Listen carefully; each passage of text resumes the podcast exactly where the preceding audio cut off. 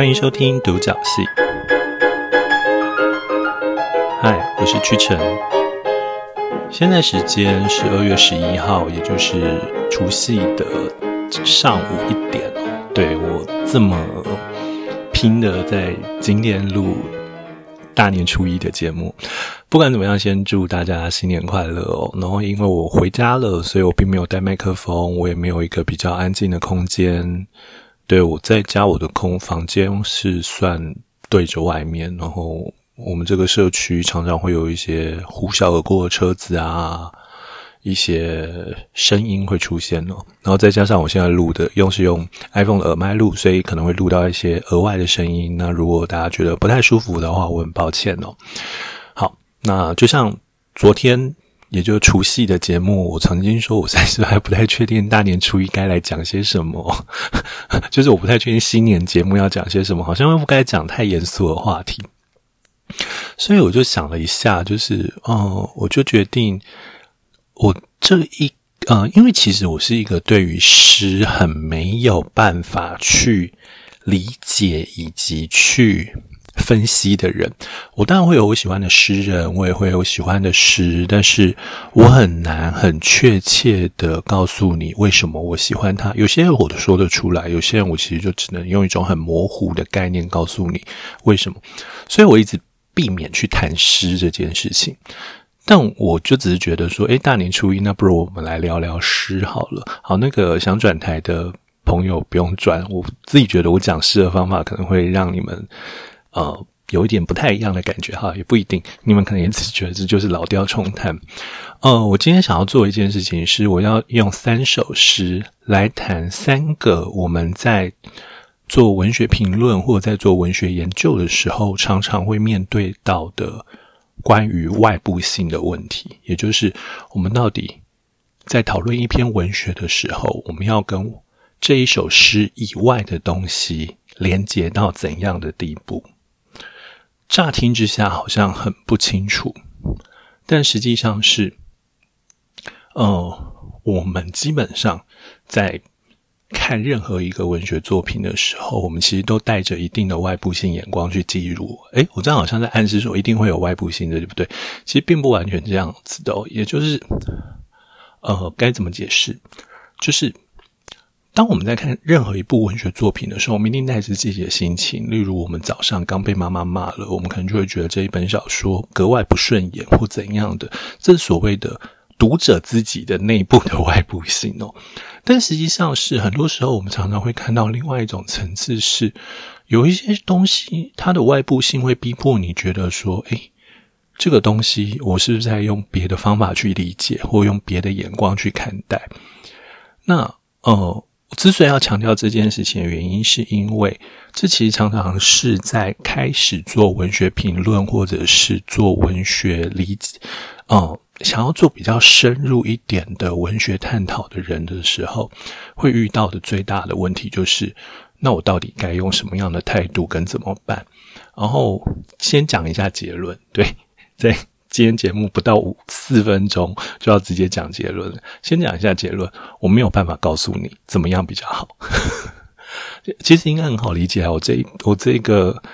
这个节目的特色不就是拼命丢出问题来，但从来都不打算给你们给读者一个比较简单而确切的答案吗？但事实上是今天要讨论这几个议题即便是在文学研究里面混了很久的人，他可能也未必能够真正的很准确的告诉你一些答案因为这其实是一个复杂而多面化的东西，我也不太可能真的仔细的谈，然后所以我只能用一种很粗浅的方法讲。那至于为什么要挑诗而不是小说呢？有一个原因是我希望大家能够先看完文本，然后我再讲之后大家才可以理解 OK， 那这首诗为什么就是它的所谓的外部的部分，它的外部问题或者它外部层面到底是什么样的意思小说比较难做到，因为不太可能去看完它然后再来说那这本书怎么样，因为那很花时间。所以我今天挑的诗都蛮短的，然后顺便想说可以顺便念诗给大家听，是说这的确这是大家想要的吗？我也不知道，但不管怎么样就念念看。好，第一首诗相当的有名哦，就是对了，今天的诗大家都可以在那个就是 show note 上面看到，我会把全文贴上去哦。不太确定这到底在在版权上有没有问题，我猜可能，我也不确定，但既然他们都可以在网络上找到，所以我想应该还好吧。如果有任何问题的话，欢迎跟我讲，我会把它拿掉。OK， 第一首是非常有名的一首中国诗人海子的诗，熟悉中国的诗的朋友，可能光听到我讲海子就可以知道我挑的是哪一首诗哦。不过不咱们怎么样，我们先来念好了。这首诗的诗名叫做《面朝大海，春暖花开》。从明天起，做一个幸福的人，喂马，劈柴，周游世界。从明天起，关心粮食和蔬菜。我有一所房子，面朝大海，春暖花开。从明天起，和每一个亲人通信，告诉他们我的幸福。那幸福的闪电告诉我的，我将告诉每一个人。给每一条河，每一座山取一个温暖的名字。陌生人，我也为你祝福。愿你有一个灿烂的前程，愿你有情人终成眷属，愿你在城市获得幸福。我只愿面朝大海，春暖花开。好，这首诗很有名的地方，当然是它热切而热情的，好像在拥抱生命哦，在说我希望我的世界，希望我接下来就是要做一个幸福的人啊，我要做很多积极的事情啊，我要面朝大海，春暖花开。如果熟悉中国的网络穿越小说的人的话，我觉得这首诗大概是你在穿越小说里面最常引用的三首之一哦。另外一首大概会是顾城的黑夜给了我黑色的眼睛，我却用它来追寻光明。然后还有一首我不太确定，这应该不是啦。我刚才想讲的是那个生命不止眼前的苟且，还有诗和远方。可是这首被引反而往往是被用来嘲笑的啦，所以这件事情我们就先不提了。好，那回到海子的这一首诗哦，海子的这一首诗其实让人很感到他群或者是很震动的地方，当然是他表现出了某种对生命的热情，但在讨论到这首诗的时候，你常常会发现评论者都会特意的去处理另外一个问题。这首诗是海子写于1989年1月，然后在2个月后，他在山海关附近卧轨自杀死掉。所以你就会发现说，后来的诠释者会无所不用其极的去将这首诗诠释出一个晦涩，一个无奈，一个绝望的情绪在里面。例如他们就会说他们会一直说啊，我们要从明天起，也就是说这边的明天他要把它解释成来世，我这一世是不可能了，我要到来世才去做。然后或者是最后面的一段话是陌生人我也为你祝福，那一段就是我连陌生人都祝福了，但是我怎样，我只能面朝大海，春暖花开哦。所以当海子自杀了之后，我们对这首诗的诠释就要诠释出它的某种灰色，这边灰色是就是颜色的色啦，就是我们必须要诠释出它某种灰色，某种绝望，以及某种温暖的另一个版本。但事实上是，如果我们创造出一个作者没有死去的平行世界，那我们会如何解读这首诗？你会发现搞不好我们会用不一样的方法来解读哦，我们会开始把它解释出这就是作者的期待，这就是作者希望做到的事情，然后不管他实际上有没有做到这样子。那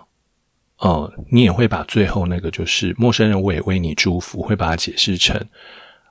陌生人为你祝福，我对你祝福什么？有一个灿烂的前程，有情人终成眷属，愿你在尘世获得幸福。也就是我祝你能够拥有这些世俗的大家所认定的幸福的形式，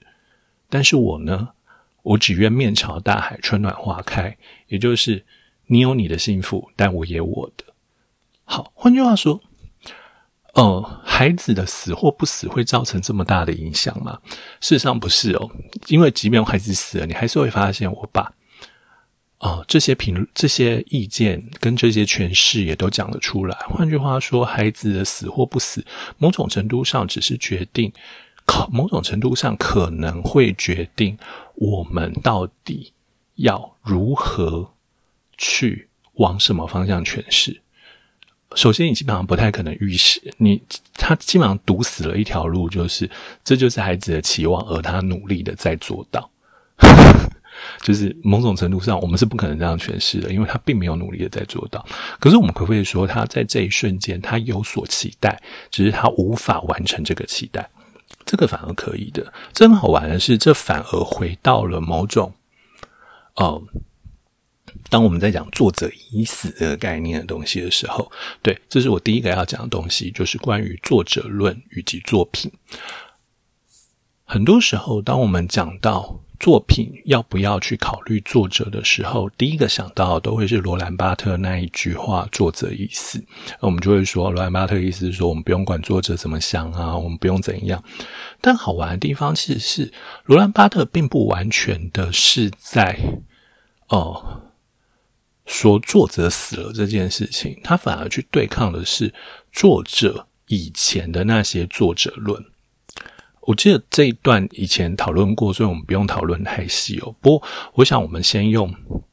傅柯的一个说法好了。傅柯在什么是作者这一个曾经讲出，他曾经试图把作者提出两种作者，一个是所谓的人格型的作者，也就是这个作者就是作者本人，另外一个叫做功能作者，也就是写出这一本书的人。那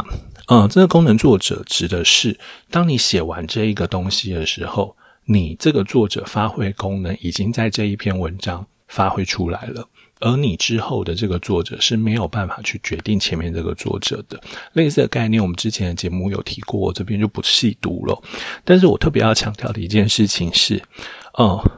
为什么我要特别强调这件事情呢？是事实上，罗兰巴特在一开始的时候，其实也就在暗示这件事情，也就是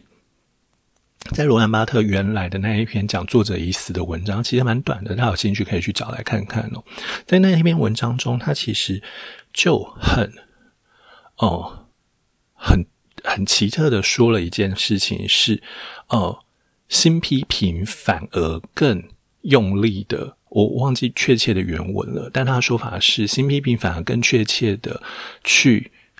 巩固了作者的存在。那什么叫新批评？新批评是流行在美国20年代、30年代开始的一种认为要专注于文本之内，而对文本外部的东西，例如作者啊、社会啊之类的，我们尽量不去考虑这件事情。他思考的是文本的独立性，他认为文本内在自己会能够说出他所要说的东西，而不需要去考虑文本以外的东西。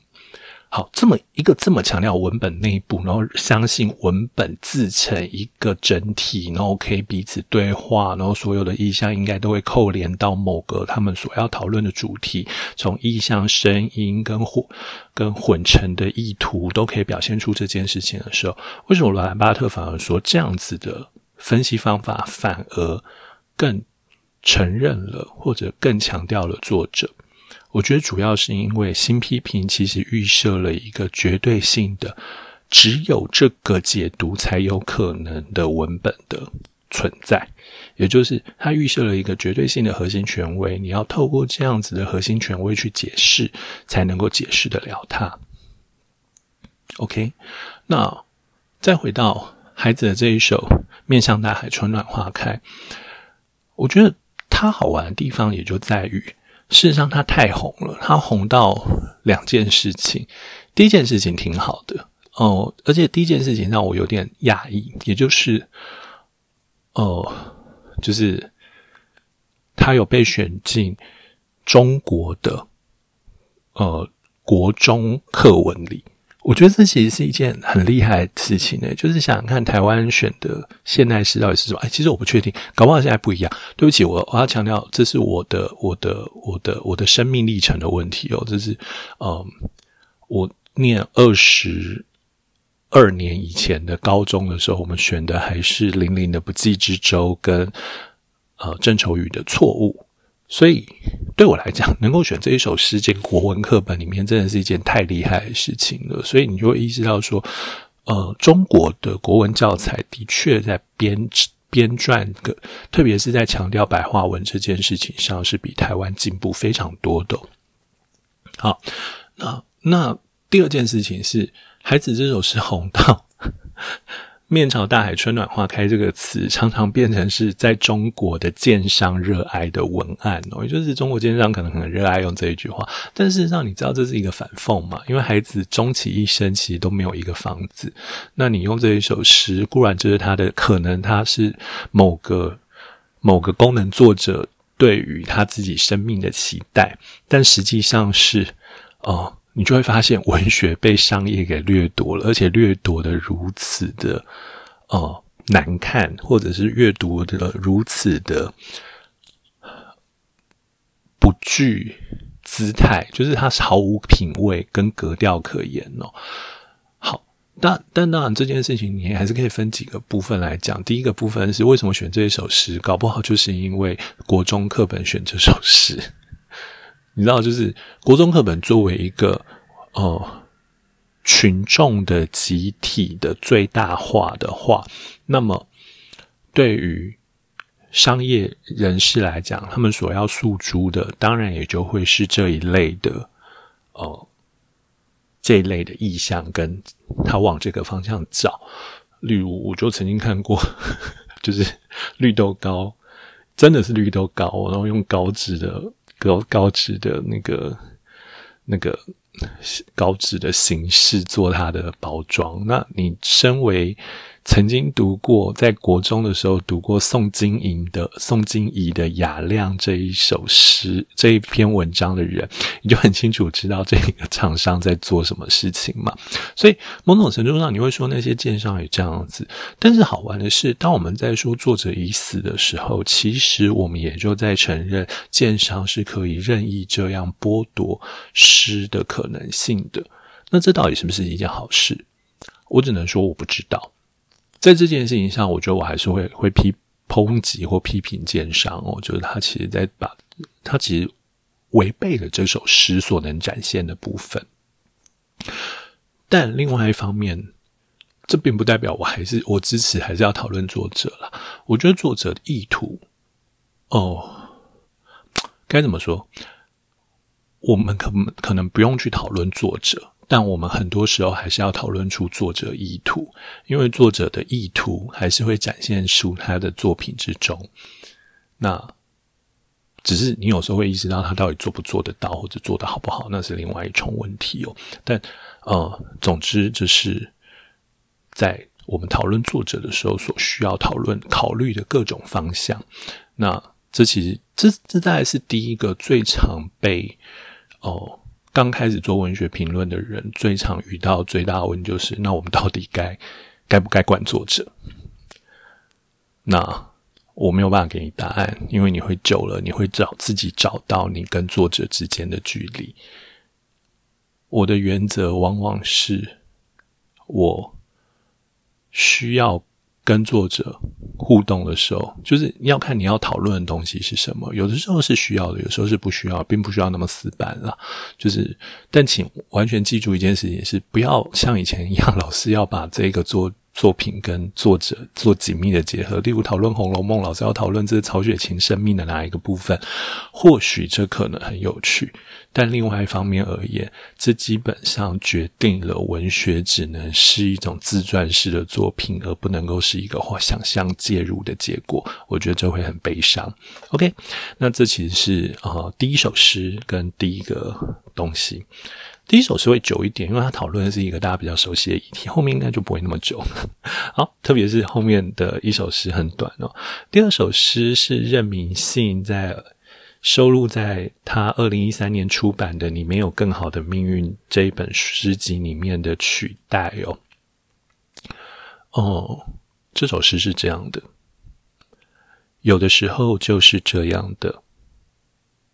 如果把大象放进冰箱，需要3个步骤；把长颈鹿放进冰箱，就需要4个。好，这首诗非常短，而且是我上课的时候很喜欢上的诗哦。之所以很喜欢上，并不纯然是因为任明信是我研究所的时候的大学学弟，其实我们的科系毫无关系，但因为他在那个中正大学的湖畔咖啡厅打工，那时候我在就湖畔根本就是我在中正的研究室哦，所以就会遇见。那我本来一直在想，我不太确定他还记不记得我，但是前几年去三余书店讲日常推理的时候，然后他还特别请跟三余的店长说到我就想 OK， 那还记得我，真的非常谢谢，但也就这样子啦，我并没有因此用他名号招摇撞骗之类的。好，但取代这首诗我很喜欢的原因是因为它有几个部分哦。第一个部分是它发挥任明信一贯以来的好懂，以及用很日常的语言，但是用很漂亮的譬喻说出很幽深的关于我们内在的某个部分。但另外一件事情其实是我接下来主要要讲的东西。首先，如果你需要读这首诗，你是必须要知道一个脑筋急转弯的，也就是把大象放进冰箱需要几个步骤。好，诗里面已经告诉你了3个，哪3个？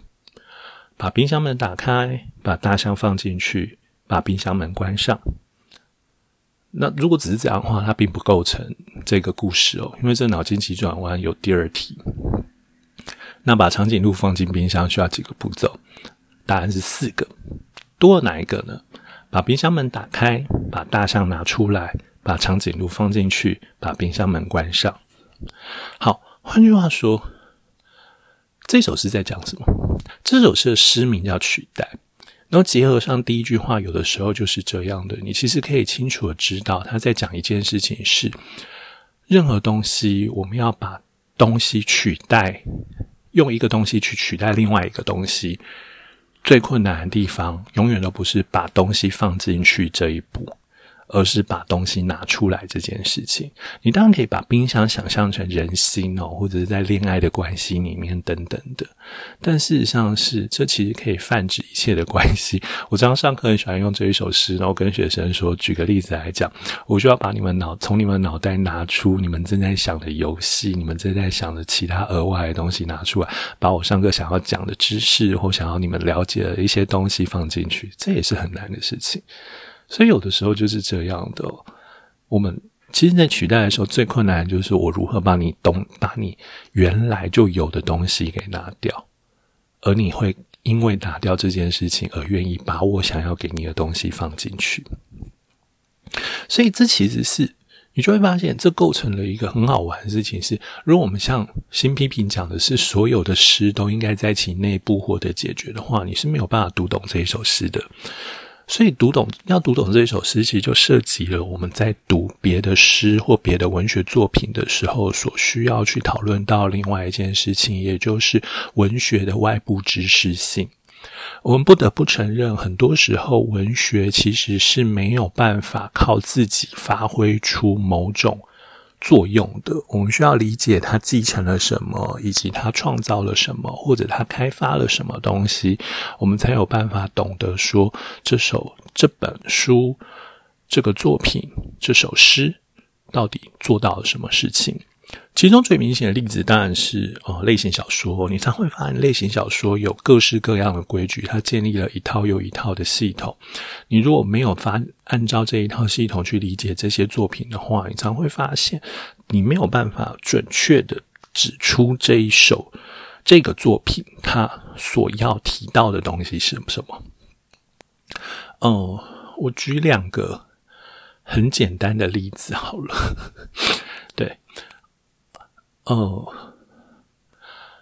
例如你如果看到《暮光之城》的时候，我觉得台湾的读者当然会把暮光之城就纯粹读成是吸血鬼跟普通人，虽然他后面好像不太像普通人，好，反正就是的恋爱故事。但事实上是，你若熟悉美国的爱情小说传统的话，你会发现其实暮光之城有一个很有趣的倾向是它是反性欲的。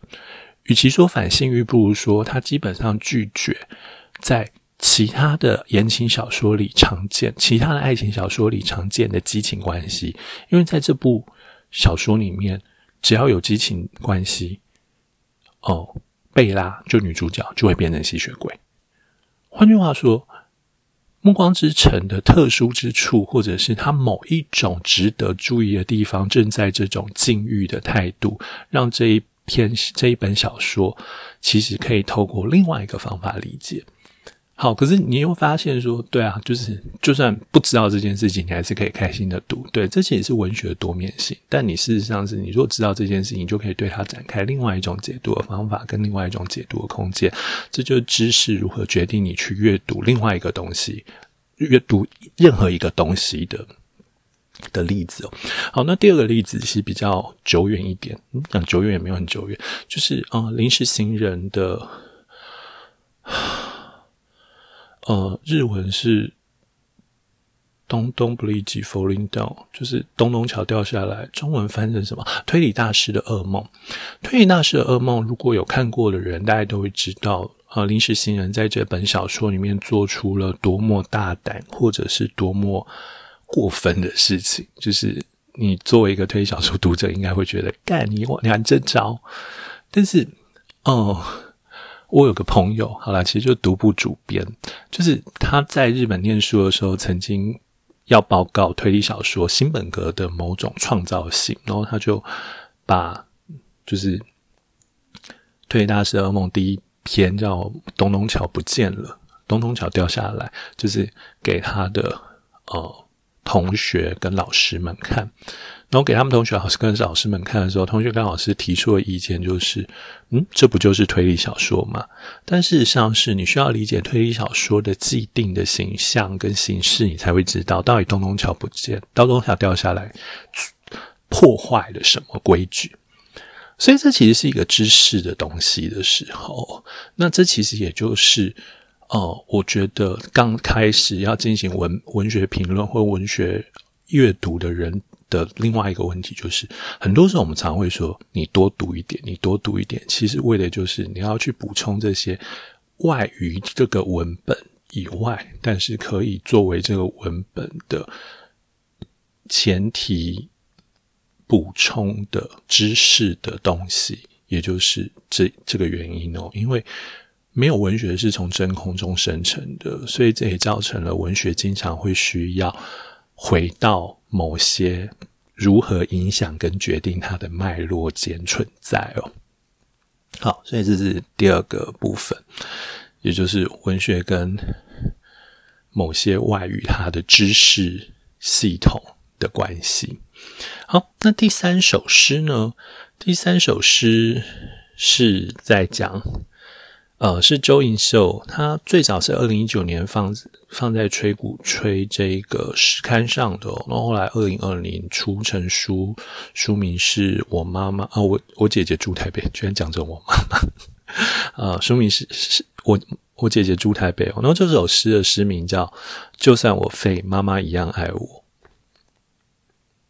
我是妈妈最爱的废物，比断掉的扫帚没用，比锈掉的炒菜锅无能，嫁妆坏的旧的她都丢弃了。大龄女儿与成年沙发合而为一，她却不忍心打给环保局。她常常问我洗脸了吗？为什么不梳头发？你确定要这双拖鞋出门？我为什么会有你这样的女儿？上述第四个问句，我只能回答第五题。妈妈知道我在这里剖绯闻吗？不知道，妈妈应该不知道。她不知道 PTT 上的昂档韩剧正在烂尾，不清楚 FB 的同温层今日又一起燃烧什么样的脂肪，不知道 IG 的即时动态宛如万花筒，他倒是常常来我房里，只见我躺在床上滑手机，并挤出双下巴。其实妈妈也想耍废着吧，不如母女一起海啸或一起荒原。我想和他一起来到沙滩上，任他打开宝盒呆坐，而我扮演那只海龟。当他沉静而我也不语的时候，偶尔关心彼此，譬如他问你在干嘛，我无论何时都能回答我在写诗。海浪阵阵涌来，一幕蓝光闪闪，一人一龟，岁月静美。就算我废，妈妈一样爱我。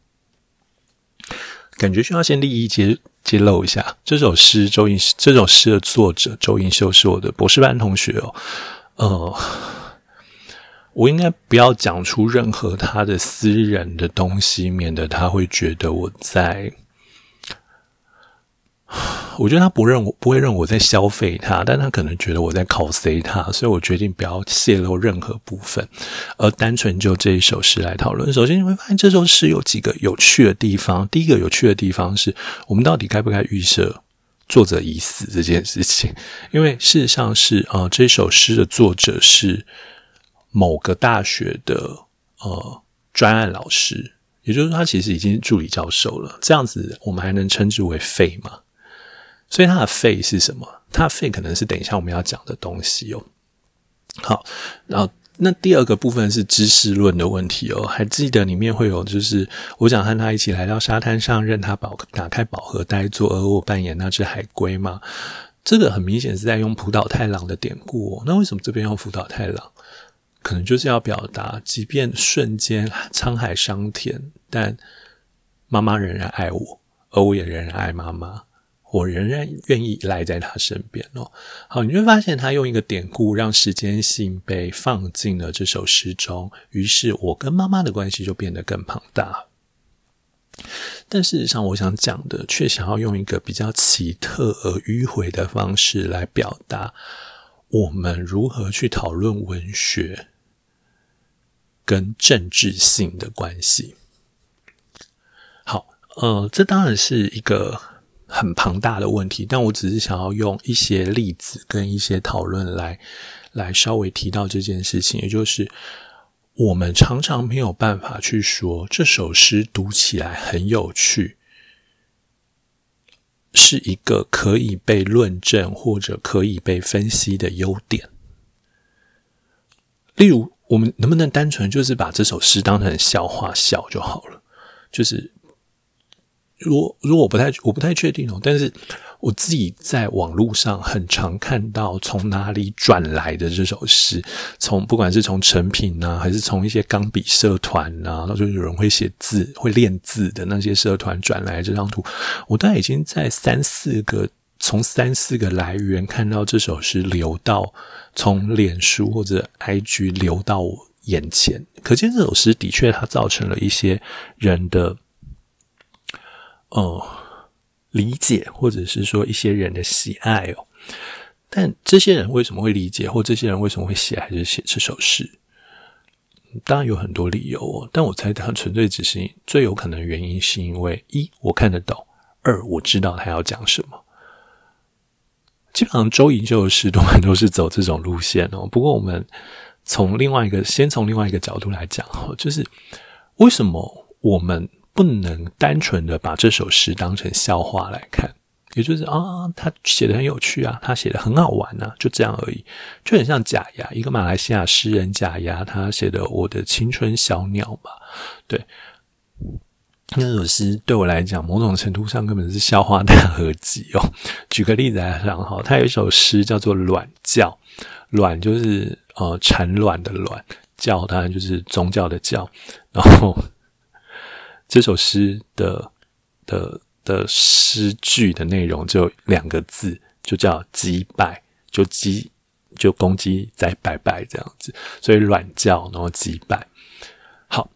我们有没有办法只说哇他用语言用的好好笑之类的东西？事实上是你常会发现好像不太可能哦。你常会发现我们会无意间或者是额外的会需要去赋予这些诗一些政治性。举个例子来讲，或者软教跟击败这个东西，你很容易的把它跟阳性中心放在一起。好，那为什么我要特别强调这件事情呢？是因为文学很多时候我们需要有政治性去讨论它跟去介入它。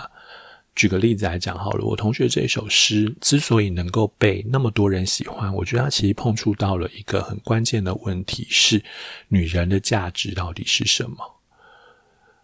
诗中并未明讲，但很明显的是，一个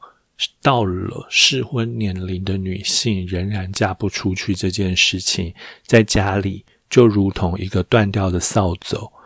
一个锈掉的炒菜锅，没有，不是一如，是不如一个断掉的扫帚跟坏掉的锈掉的炒菜锅，是一个没用的废物。但为什么会这样？就是你就会发现说，在这件事情上来说，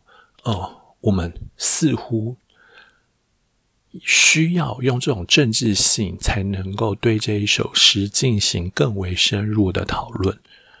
但事实上这是很常见的方法而且这其实也是需要的。女性主义常常说个人的及政治的，就是在讲我们其实难免会透露这些东西，而更不要忘了任何一个东西如果受到广大欢迎，如果同学的诗受到大众的欢迎这件事情，也就表示它其实碰触到了某个文化核心或者某个文化的集体现象。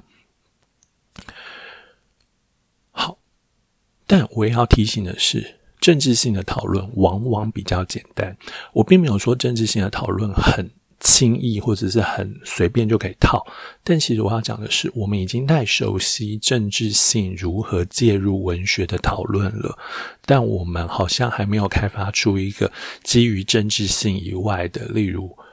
如何搞笑的技术。其实事实上是，你如果回头看我同学的诗的话，你会发现他的风格其实都蛮像，就是都是这种非常非常不咬文嚼字，以一种独特的专属于他的视角来展现一个再普通也不过的世界的面貌，但你就会为它所吸引，你就会理解这果然是一个我所熟悉的，而我从来没有用这个眼光去看过的世界。但我们好像并没有办法，或也没有能力在这件事情上对它进行多深入的讨论。这可能是因为我们还太习惯具备政治性的评论手段。那为什么要特别强调这件事情？是因为政治性究竟该依于湖底。我们常会发现，当你要讨论政治性的时候很轻松啊，但是你常会发现另外一件事情是，刚开始碰触到相关的文学评论或政治性，常会发现他在政治评论这件政治性这件事情上会用了太多力气。他会说例如男人强抢民女，他会说男人就是某个国家，然后民女就是另外一个国家，这其实是一个殖民性的象征。在台娘悲歌里固然是这样，就这一篇日治时期的小说固然可能是这样，但实际上来说我们却没有办法我们却要发现很多时候这样的政治性的表现是需要思考并且谨慎的，也就是你不要让它变成是一个套用逻辑或套用公式性的评论方法，它其实是一个需要去思考以及你需要去了解你到底关心的是什么的问题。好，你就会发现其实我提了三首诗，然后提出了三个问题，其实都没有办法回答，因为这其实是我觉得是会一直伴随着所有想要做相关文学讨论的人会一直回到自己内在去询问自己的，就是我到底该不该处理这件事情，我到底该不该意识这件事情。好，所以以此作为新年的大年初一的讨论献给大家，希望大家会喜欢，我也不知道，或者是有任何意见的话，欢迎都到脸书的独角戏的粉专，或者是 IG， 或者是甚至加入 Telegram 群组。不过最近 Telegram 群组老是会有一堆来打广告的，我也不知道为什么我们家小业小，甚至不到40个人，到底有什么好来打广告的。好，那最后但既然都讲到广告，最后稍微打广告一下，虽然可能机会不大，就是如果大家有在大年初一准时听到这个节目，或者是大年初二的傍晚之前听到这个节目的话，那可能还来得及哦。如果你用的是 iPhone， 而且你有 Clubhouse 这个 APP， 你还已经得到邀请码是成员的话，明天晚上对，明天晚上就是大年初二的晚上9点半，我会与陈国威老师以及香香神一起来讨论，就是本格城里妖魔大户。我们并没有要专心只讨论香香神的东西，我们其实要讨论的是本格推理小说历经了许多的变革，那它如何至今仍然在进行一个自我变革这样子。我们要讨论其实是本格如何变化。 OK，那不管怎么样，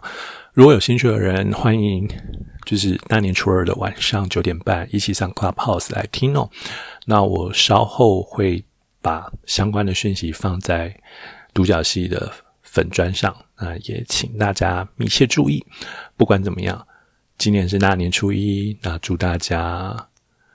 新年快乐，也希望新的一年里我们都可以找到我们想做的事情，以及我们都可以顺利的找到动力去进行我们想做的事情。